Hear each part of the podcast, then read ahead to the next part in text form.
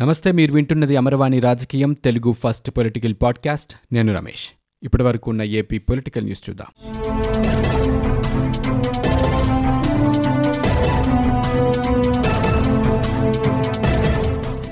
రాష్ట్రంలో ప్రభుత్వం మారినప్పటి నుంచి భవన నిర్మాణ కార్మికులకు వెతలు మొదలయ్యాయని తెలుగుదేశం పార్టీ జాతీయ ప్రధాన కార్యదర్శి నారా లోకేష్ విమర్శించారు. ఈ మేరకు భవన నిర్మాణ కార్మికుల సమస్యలు పరిష్కరించాలని కోరుతూ ఏపీ సీఎం జగన్కు లేఖ రాశారు. ఇసుక నూతన పాలసీ అంటూ నాలుగు నెలలు తాత్సారం చేసి సుమారు అరవై మంది భవన నిర్మాణ కార్మికులు ఆత్మహత్యలు చేసుకునేలా చేశారని విమర్శించారు. కొత్తగా తీసుకొచ్చిన ఇసుక పాలసీతో రాష్ట్రంలోని అధికార పార్టీ నేతలకు సంబంధించిన ఇసుక మాఫియా కోట్లకు పడగలెత్తితే భవన నిర్మాణ రంగం కుప్పకూలిందని ఆగ్రహం వ్యక్తం చేశారు. రాష్ట్రంలో ఇసుక మాఫియా ఏ స్థాయిలో పేటరేగిపోతోందో తాజాగా ఓ మంత్రికి ఇసుక బదులు మట్టిని పంపించిన ఘటనే నిదర్శనమన్నారు. ఇదంతా స్టాక్ యార్డ్ ముసుగులో జరుగుతున్న దోపిడీ అని అధికారులు వైకాపా నేతలు ఇందులో సూత్రధారులనేది సుస్పష్టమని తెలిపారు. ఇసుక అక్రమాలను సహించబోమని ప్రకటించి మౌనంగా ఎందుకు ఉన్నారని ప్రశ్నించారు. కేరళ రాష్ట్రం వలస కూలీలకు సకల సదుపాయాలు కల్పించి అండగా నిలిచిందని గుర్తు చేశారు. ఉండవల్లిలో ఉద్రిక్తత చోటు చేసుకుంది. వైకాపా సర్కారు ప్రజావేదిక కూల్చి ఏడాది కావడంతో ఆ ప్రాంతాన్ని పరిశీలించాలని టీడీపీ నేతలు నిర్ణయించారు. దీంతో అప్రమత్తమైన పోలీసులు భారీగా మోహరించారు. ప్రజావేదిక వద్దకు వచ్చే నాలుగు రహదారుల్లో చెక్పోస్టులు ఏర్పాటు చేశారు. తెదేపా నేతల వాహనాలు మినహా మిగతా వాటిని అనుమతించారు. ఉండవల్లి కరకట్ట వద్దకు చేరుకున్న టీడీపీ నేతలు దేవినేని ఉమా వర్లరామయ్య కొల్లు రవీంద్ర శ్రవణ్ కుమార్ ఆలపాటి రాజేంద్ర ప్రసాద్ నక్క ఆనంద్ బాబు ఎమ్మెల్సీలు అశోక్ బాబు రాజేంద్ర ప్రసాద్ బచ్చుల అర్జునుడు తదితరులను అడ్డుకున్నారు దీంతో పోలీసులు తెలుగుదేశం పార్టీ నేతల మధ్య వాగ్వాదం చోటు చేసుకుంది.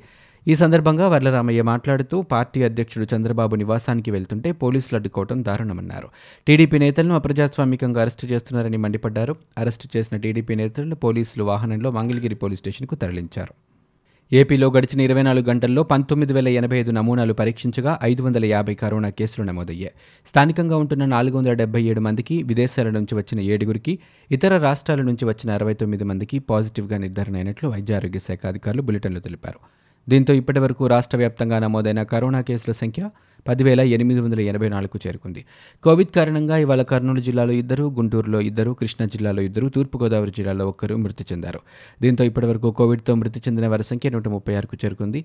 గడిచిన ఇరవై నాలుగు గంటల్లో నూట పద్దెనిమిది మంది కోవిడ్ రోగులు డిశ్చార్జ్ అయ్యారు. టీడీఎల్పీ ఉపనేత టెక్కలి ఎమ్మెల్యే అచ్చెన్నాయుడు ఆరోగ్య పరిస్థితిపై వైద్యులతో తప్పుడు రిపోర్టులు రాయిస్తున్నారని టీడీపీ నేత ఆలపాటి రాజేంద్ర ప్రసాద్ ఆరోపించారు. గురువారం ఉదయం గుంటూరు టీడీపీ కార్యాలయంలో ఏర్పాటు చేసిన మీడియా సమావేశంలో ఆయన మాట్లాడుతూ శస్త్రచికిత్స గాయాలు మానకపోయినా ఆసుపత్రి అధికారులు డిశ్చార్జ్కి ప్రయత్నించారని మండిపడ్డారు. అచ్చెన్నాయుడిని ఆసుపత్రిలోనే విచారించాలని కోర్టు స్పష్టంగా చెప్పిందని ఆయన డిశ్చార్జ్ చేసి అదుపులోకి తీసుకోవాలని ఏసీబీ అధికారులు భావించారని పేర్కొన్నారు. ఆరోగ్య పరిస్థితి బాగోలేనప్పుడు కనీసం వైద్యుని కూడా కలవనీయకుండా చేశారని ఆవేదన వ్యక్తం చేశారు. గుంటూరు జిల్లా తెనాలి పట్టణంలోని ఐతానగర్లో టీడీపీ నేత మంచాల రమేష్పై హత్యాయత్నం జరిగింది. ఈరోజు తెల్లవారుజామున ఇద్దరు గుర్తు తెలియని వ్యక్తులు రమేష్ను ఇంట్లో నుంచి బయటకు పిలిచి ఘర్షణకు దిగారు. అడ్డుగా వెళ్ళిన రమేష్ సోదరుడు సతీష్ మెడపై కూడా కత్తితో దాడికి పాల్పడ్డారు. ఈ ఘర్షణలో సతీష్ స్వల్పంగా గాయపడ్డారు. బాధితుని తెనాలి ఆసుపత్రికి తరలించారు. సమాచారం అందుకున్న తెనాలి రెండో పట్టణ పోలీసులు కేసులు నమోదు చేసి దర్యాప్తు చేస్తున్నారు. శ్రీకాకుళం జిల్లా పొందూరు మండలంలో వైకాపా వర్గీయుల మధ్య గురువారం వివాదం చోటు చేసుకుంది. శాసనసభాపతి తమ్మినేని సీతారాం ఎదుటే వర్గ విభేదాలు భగ్గుమన్నాయి. స్థానిక వ్యవసాయ మార్కెట్ కమిటీ ఆవరణలో కొత్తగా ఎన్నికైన వ్యవసాయ మార్కెట్ కమిటీ పాలకవర్గం ప్రమాణ స్వీకారానికి శాసన సభాపతి హాజరయ్యారు. కార్యక్రమం ముగిసి వెళ్ళిపోతున్న సమయంలో ఇళ్ళ పట్టాల అర్హుల ఎంపిక విషయాన్ని కార్యకర్త రామకృష్ణ స్పీకర్ దృష్టికి తీసుకువెళ్ళారు. ఆ సమయంలో అక్కడే ఉన్న వైకాపా రాష్ట్ర జాయింట్ సెక్రటరీ అప్పల రమణమూర్తి కార్యకర్త రామకృష్ణకు మాటామాట పెరిగి తోపులాటకు దారితీసింది. ఇరు వర్గాలకు స్పీకర్ నచ్చజెప్పి శాంతింపజేశారు. స్పీకర్ వెళ్ళిపోయిన వెంటనే మళ్ళీ ఇరు వర్గాల మధ్య వాదోపవాదాలు తోపులాటలు జరిగాయి. ప్రజావేదికను నేలమట్టం చేయడం ప్రజల ఆకాంక్షలను నేలకూల్చడమే అని ప్రజాస్వామ్యాన్ని కాలరాయడమే అని టీడీపీ అధినేత నారా చంద్రబాబు నాయుడు అన్నారు. ప్రజావేదికను కూల్చి ఏడాది పూర్తయిన సందర్భంగా చంద్రబాబు ట్వీట్లు చేశారు. తెలుగుదేశం హయాంలో ప్రజల వినతులు స్వీకరించే వేదికగా అన్ని వర్గాల సమస్యల పరిష్కార వేదికగా ప్రజావేదికను విలసిల్లిందన్నారు.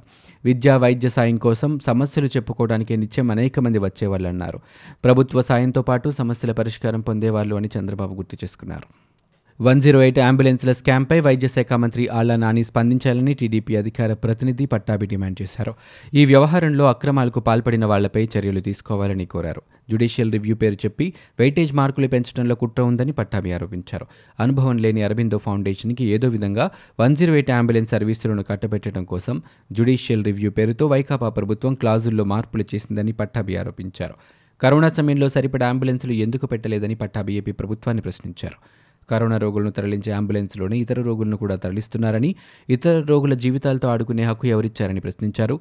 అరబిందో కంపెనీకి ప్రయోజనం చేకూర్చడాన్ని ఇన్ని కుట్రలని పట్టాభి ప్రశ్నించారు. పార్టీ జారీ చేసిన షోకాజ్ నోటీస్పై నర్సాపురం ఎంపీ రఘురామకృష్ణం రాజు స్పందించారు. తాను తన పార్టీని అధ్యక్షుడిని పల్లెత్తు మాట కూడా అనలేదని అదే వివరణను రేపు అందిస్తానని తెలిపారు. పార్టీ జాతీయ ప్రధాన కార్యదర్శి విజయసాయిరెడ్డికి తన సమాధానం పంపుతానని పేర్కొన్నారు. పద్దెనిమిది పేజీల షోకాస్ నోటీస్ అందింది. రెండు పేజీల రాతపూర్వకంగా షోకాస్ నోటీస్ ఇచ్చారని పదహారు పేజీలు వివిధ పత్రికల క్లిప్పింగ్లు జతపరిచారని అన్నారు. ప్రభుత్వ పథకాలు కొన్ని చోట్ల సజావుగా అమలు కావటం లేదని సూచనలు చేశారని అన్నారు. సీఎం అపాయింట్మెంట్ దొరకనందునే మీడియా ముఖంగా తెలియజేశానని తనకు ఏడు రోజులు సమయం ఇచ్చినా రేపే సమాధానం పంపుతున్నా అన్నారు. నేను ప్రభుత్వానికి సూచనలు చేశానే తప్ప పార్టీకి కాదని రఘురామకృష్ణరాజు తెలిపారు.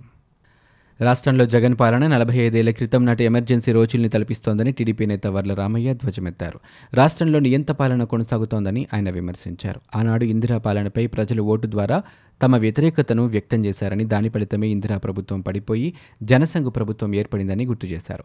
రాజ్యాంగ విలువల్ని కాలరాసి నియంతలా వ్యవహరించాలనుకుంటే ప్రజలు చూస్తూ ఊరుకోరని అన్నారు. జగన్ ప్రభుత్వం సైతం అలాగే వ్యవహరిస్తోందని చెప్పారు. అయితే ప్రజలు చూస్తూ ఊరుకోరని ప్రజాస్వామ్య శైలిలో బుద్ధి చెప్తారని వర్ల రామయ్య పేర్కొన్నారు. ఎమ్మెల్సీ దీపక్ రెడ్డి వివాదంపై ఏపీ ఆరోగ్య శాఖ వివరణ ఇచ్చింది. ఆర్టీపీసీఆర్లో అరవై ఏడు శాతమే ఖచ్చితత్వం ఉన్నట్లు ఏపీ ఆరోగ్య శాఖ పేర్కొంది. శరీరంలో నూరు శాతం వైరస్ ఉంటేనే ఫలితం పాజిటివ్గా వస్తుందని ఆరోగ్య శాఖ తెలిపింది.